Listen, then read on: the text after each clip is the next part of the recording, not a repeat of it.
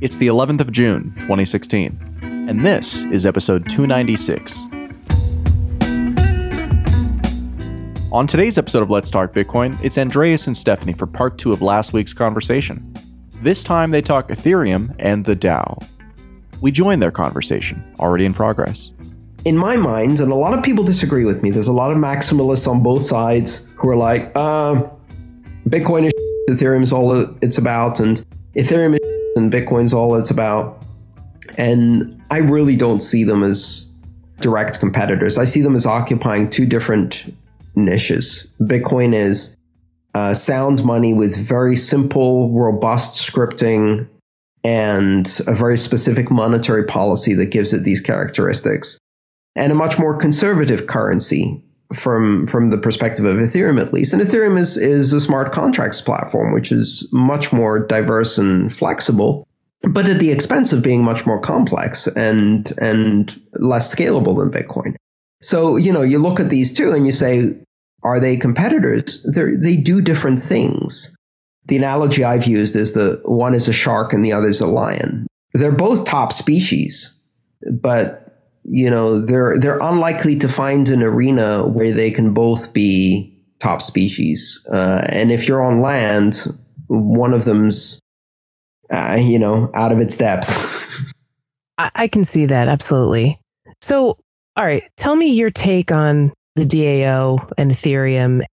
I know maybe we've sort of said that the the narrative is shall we say, less focused on the technology and more focused on things like how it can make people a lot of money or something like that. But what excites you about Ethereum coming up in the next year or a couple of years and, and about the DAO?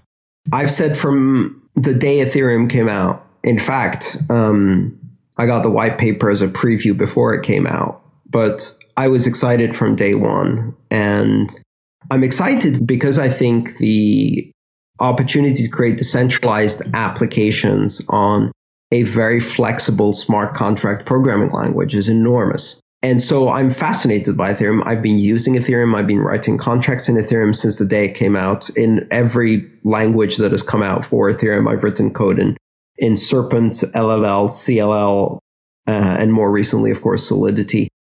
I've used it, um, I've studied it, and I read about it constantly, and I'm very interested in it.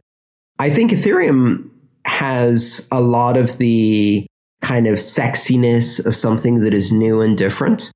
And sometimes I think people are so kind of blinded by that newness that they're much more willing to overlook some of the potential problems. So they persuade themselves that, you know, because it's so shiny and new, it doesn't have the governance issues or the scaling issues that Bitcoin has. And not only does it not have them, it will never have them. So, and, what do you see as the potential problems? Let's talk about those. Well, I, I don't want to sound like I'm bashing Ethereum. I think. Well, you won't. You just said you're so excited about it. I mean, I don't think anyone will think you're bashing it if you offer some potential things that could be well could be problems. If anything, it's constructive feedback, right? Well, I mean, Ethereum, let me give you one example. Um, yeah. People who say, I'm going to Ethereum because Bitcoin can't scale.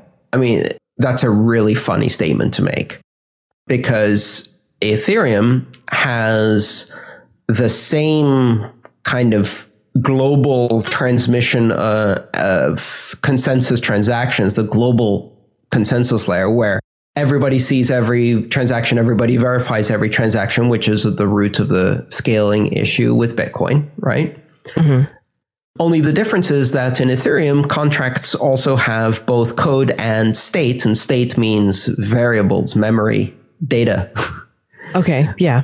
Uh, which means that. Which takes up a lot of space. Which takes up a lot of space. So Ethereum's scaling issue is at least 10 times bigger than Bitcoin's. Now, mm-hmm. not not yet, but Ethereum after how many months now is already in the uh, I think 12 gig size for the blockchain. Mm-hmm. It, it, took a long time for Bitcoin to get to 12 gig. Years, uh, yeah. yes, Ethereum got there a lot faster. Right. And and so, you know, Ethereum people will say, yes, but we have solutions. We're going to do X, Y, Z. We're going to do sharding. We're going to do this, that, and the other. and and that's great. But of course, if you if these solutions are effective, there's no reason why you can't apply those same solutions to Bitcoin. So uh, this is a two way street. Ethereum gets to avoid some of the mistakes that Bitcoin made, but then Ethereum makes its own mistakes that are are different, perhaps. And uh, on the other hand, um, Ethereum gets to benefit from all of the innovations that Bitcoin introduced. But it also works the other way around. If Ethereum solves some scaling issues by creating a sharding solution for consensus algorithms, great. We can use that in Bitcoin. If Ethereum manages to make a transition to proof of stake effectively and proves that consensus algorithm at scale, great, then we can use that in Bitcoin too. So I, I, really I'm I'm much more skeptical of this idea that oh I'm leaving Bitcoin because it has problems, so I'm going to Ethereum because it doesn't have problems. Right. That just sounds like the classic grass is greener, you know, right. dilemma on the other side, right? Everything has its own issues. Different issues, perhaps, not the same. Right. It's a different thing. Like you said, it's a lion, not a shark, or shark, not a lion. I'm curious, what is this sharding thing? Tell me more about that. Sharding is an expression that comes from databases. Basically, what that is, is instead of running a complete replica everywhere, uh, what you do is you run subsets of that global replica. As a node, maybe my node is only verifying a deterministic subset of the total transactions and keeps a deterministic subset of the of the parts of the blockchain that it cares about. So uh, think of it this way: um, it's it's how BitTorrent works. It distributed hash tables work. But think of it as I'm going to keep all transactions that start uh, with the letters A through F, and you have the ones that are P through Z or whatever. And then if, if I'm looking for a transaction, I know who to ask depending on which subset they have. I mean, th- that's a very simplified explanation. But what you do is you say, well, we won't all have everything and verify everything. Um, we'll break it to shards, which is what's called sharding. And these shards, anyone can kind of recompose the whole out of the shards, but everybody only needs to focus on their own shard in order to have consistency, which is a fantastic idea. How do you do that while maintaining consensus and Byzantine fault tolerance on its decentralized system without causing centralization or single points of failure? Now that's a hairy question. And if you have an answer for that, great. I'm going to take that answer and apply it to Bitcoin. It's, it's not as simply as just saying the word sharding. The same thing applies to proof of stake. It's not as simple as saying that. But that doesn't mean I'm not optimistic. I'm enormously optimistic. I think Ethereum has a set of applications and use cases that is fascinating and for which there will be uh, a lot of investment to help solve all of, the, all of these issues. And, and of course, you know, there will be choices. Some of these choices will be hard. Some of these choices will be contentious.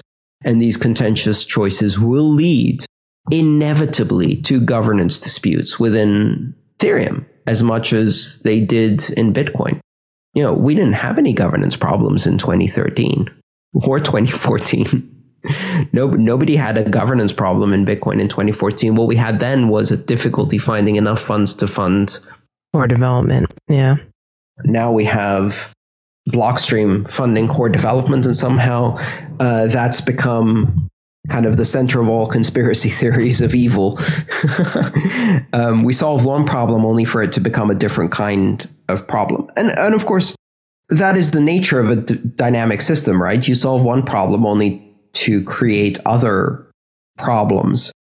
Absolutely. That's the nature of any company, even not that Bitcoin is a company really. It's it's something different, but that's the nature of any big project, right? There's always going to be challenges. And as you solve one, more come up. So roll with it, relax. right. And, and I, I think my primary role in the Bitcoin community for the last um, four years has been to be the chief, hey, relax officer. Um, I like that. Right. Uh, because again, you know, if you listen to all of the noise, this can get really depressing really fast. There's a lot of interest and a lot of people who have every reason to pretend that Bitcoin problems are unsolvable or that it's fatally flawed because it's profitable for them to make that claim. And because they can then appear to be the solution that solves that problem. And, and so there's a lot of that noise, a lot of concern trolling, uh, as we would call it in traditional sense. But you have to ignore that and, and really look at the technology fundamentals. And the technology fundamentals for Bitcoin, for someone like me who is interested in the technology, I mean, they've never been better. This, this is the most exciting time as a technologist to be involved in Bitcoin is right now. That's great. And it's always been right now, right? Until tomorrow. Ex- yes. Yeah. exactly. I think that's the attitude you've maintained all along. So, okay, well, that's cool. I feel better after talking to you about that, Andreas. Thank you for your perspective.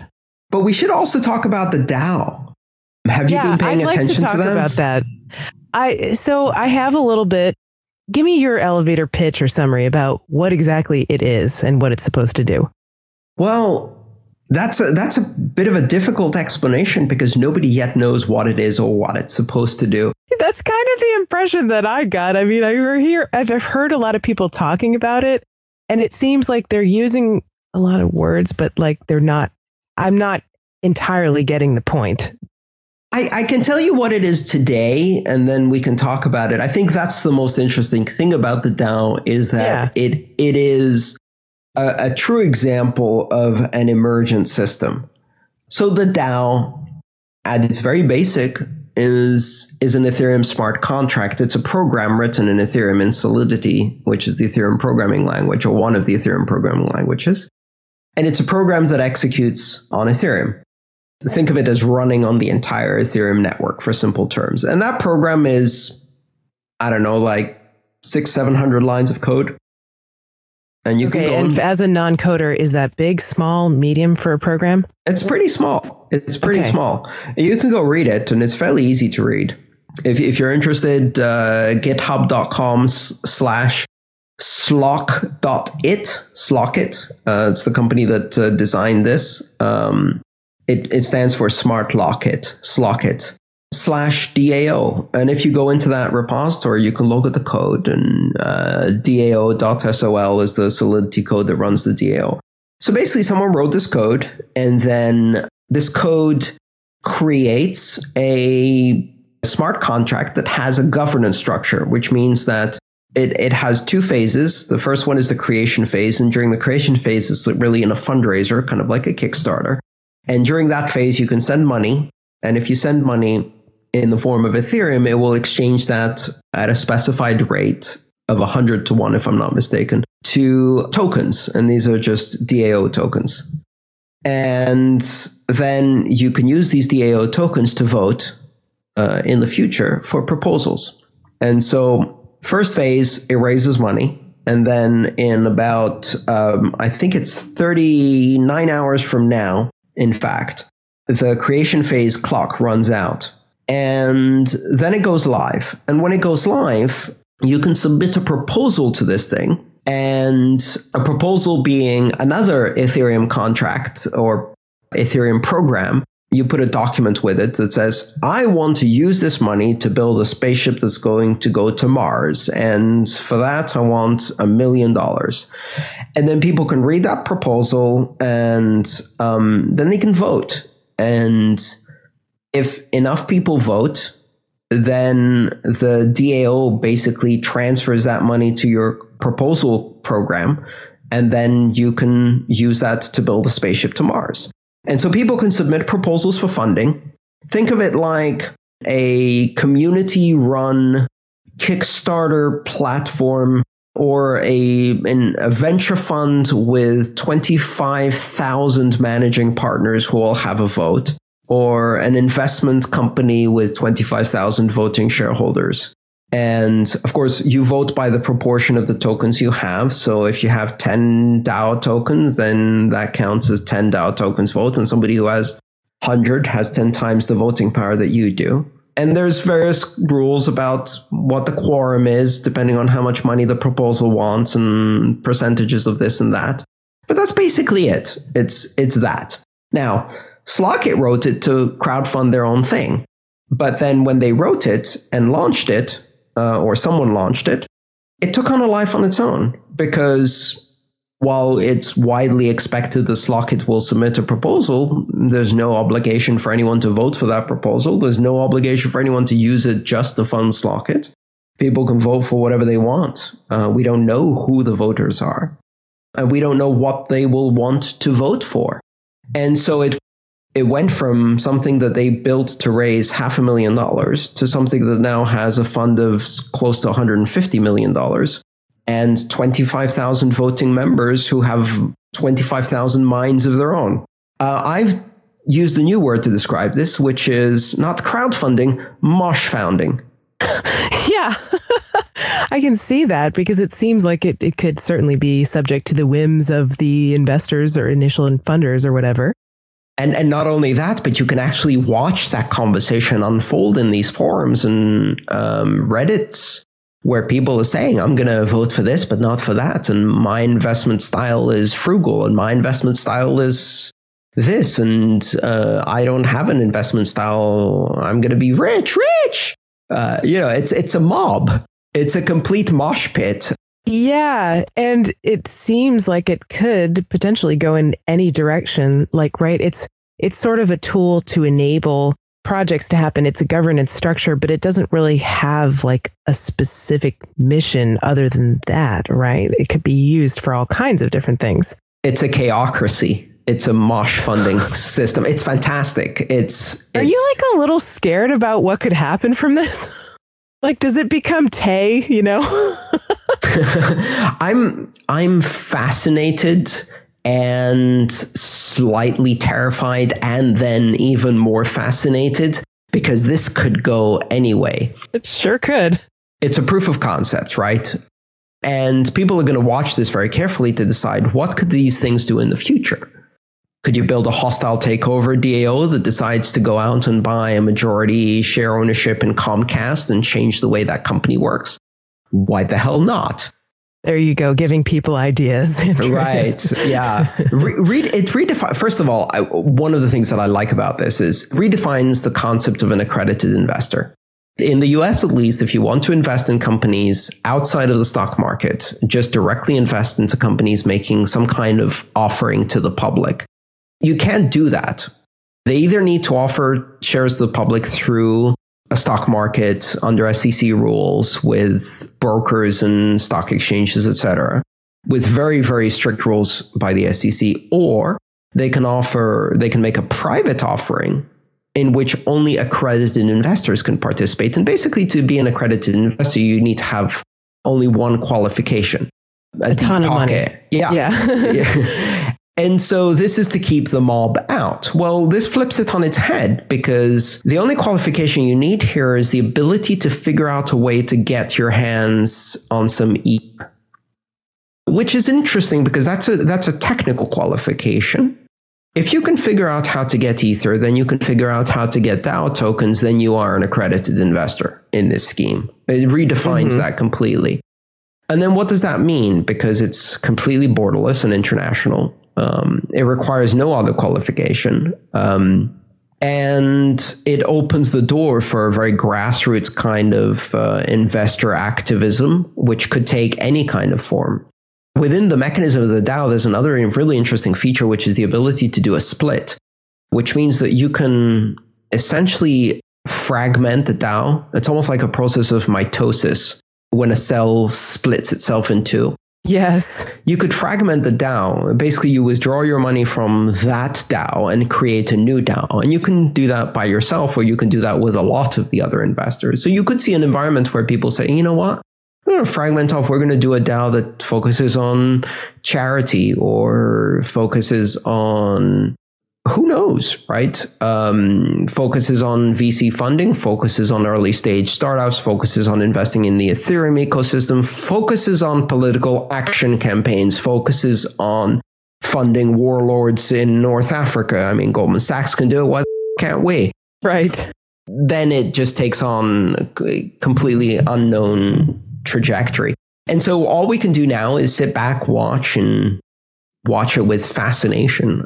I'm pretty sure there are going to be lawsuits. Uh, I'm pretty sure there are going to be things. I've participated. It's funny though to think about someone filing a lawsuit against this thing because it's not like something you can sue. Like you can't. It's like an animal. You can't. Oh no, you'd sue the it. people. You'd sue the people.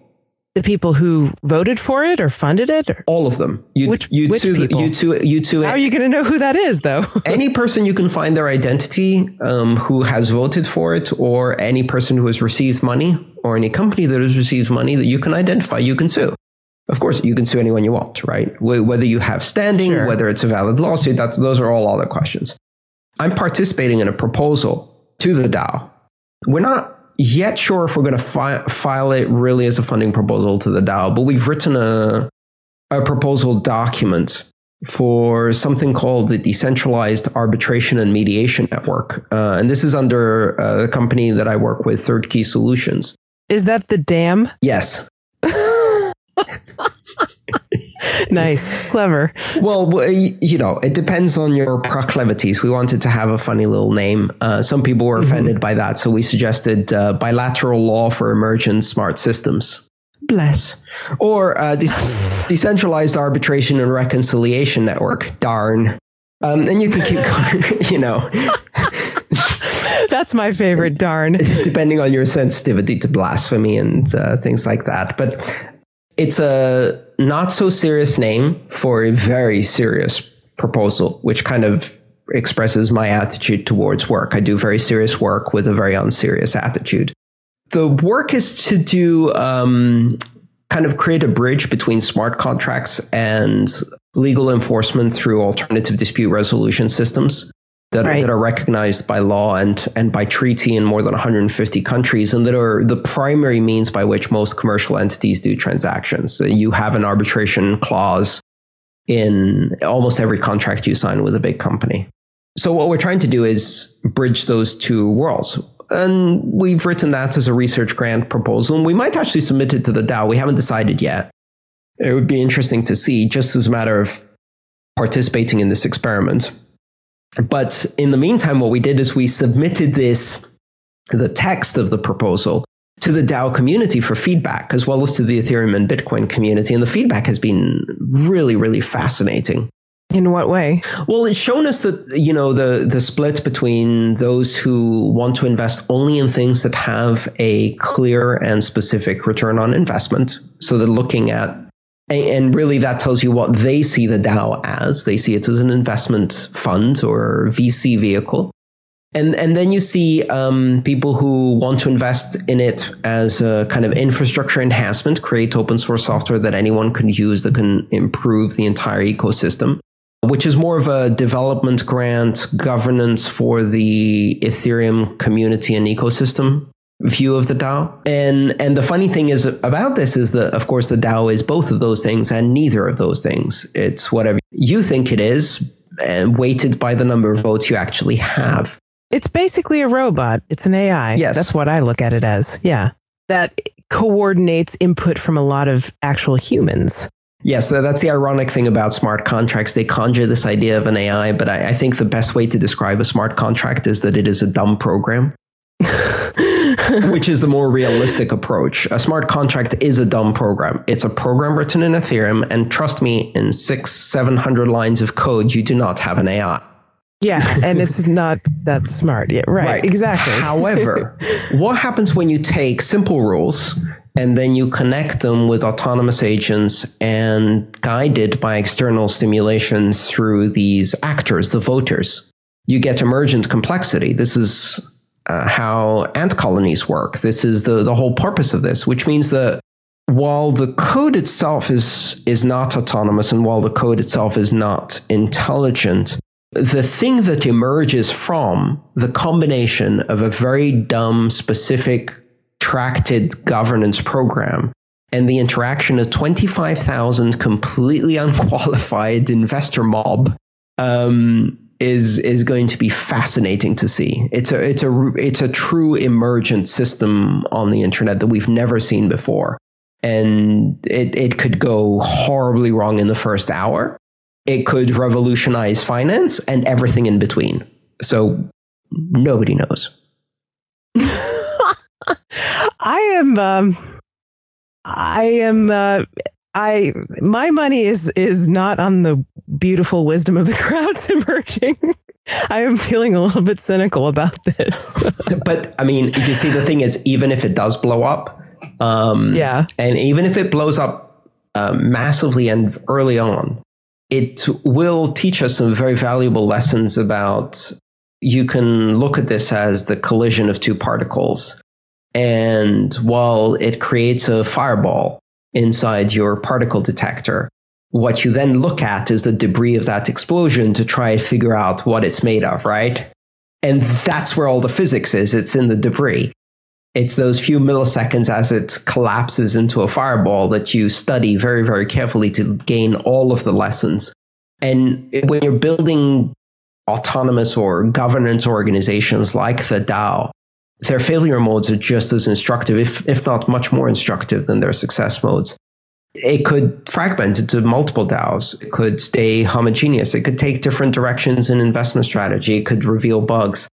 But what it is doing is it's demonstrating, first of all, one of the things you can do with Ethereum that you can't do with Bitcoin, even though I would guess that a lot of the funds that went into it came through Bitcoin, then Ethereum, then into the DAO. So Bitcoin played a very significant role in there, even regardless. Right. Yeah. Um, it it demonstrates why Ethereum is exciting and the kind of interesting applications you can put to it, and it also is beginning to demonstrate that that this concept of DAO that we started talking about, many of us in the space started talking about in in 2013, 2014 the distributed autonomous corporation, the democratic autonomous organization, all kinds of variations of the name these things are going to happen. And now we're going to watch one. They are happening yeah, now. Now we're yeah. going to watch one, and became a lot more real. Right, um, and and it's also, I think, a, a great demonstration of a technological singularity kind of culture, which is that things are accelerating. That's what's exciting about being in Bitcoin and Ethereum and the DAO and getting involved in these things is that things are accelerating. I just go back and I think I, I made this little quip that ended up being a much repeated tweet and Reddit post where I said, Dear Senators, last time I was here, I explained Bitcoin to you. I have some bad news. We went and developed something infinitely more complex, and uh, I know you haven't even had time to dis- to digest Bitcoin. So here's what a DAO is, and uh, you know, right. it's like it's like this idea that you know you look at what the regulators are doing and how slowly law and regulation is trying to catch up with even the basic existence of Bitcoin. And they can't even fathom where Bitcoin is going or has already gone in the last few years while they're writing these little antiquated, inflexible regulations like BitLicense and things like that. Meanwhile, mm. Bitcoin's evolving, Ethereum happened, the DAO happened. Their solutions are being done incrementally on a multi year snail's pace.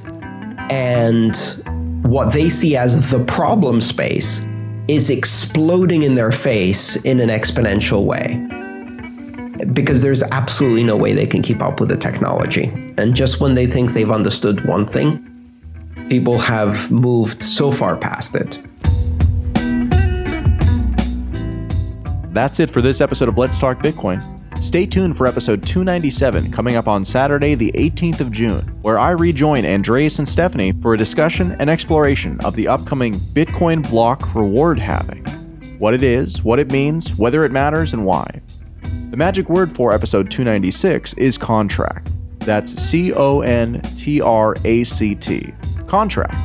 You've got until the 18th of June to visit letstalkbitcoin.com and enter it for your share of the listener rewards.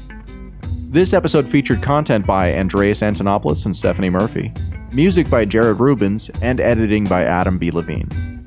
Any questions, comments, or wild eyed complaints can be sent to adam at letstalkbitcoin.com. Have a good one.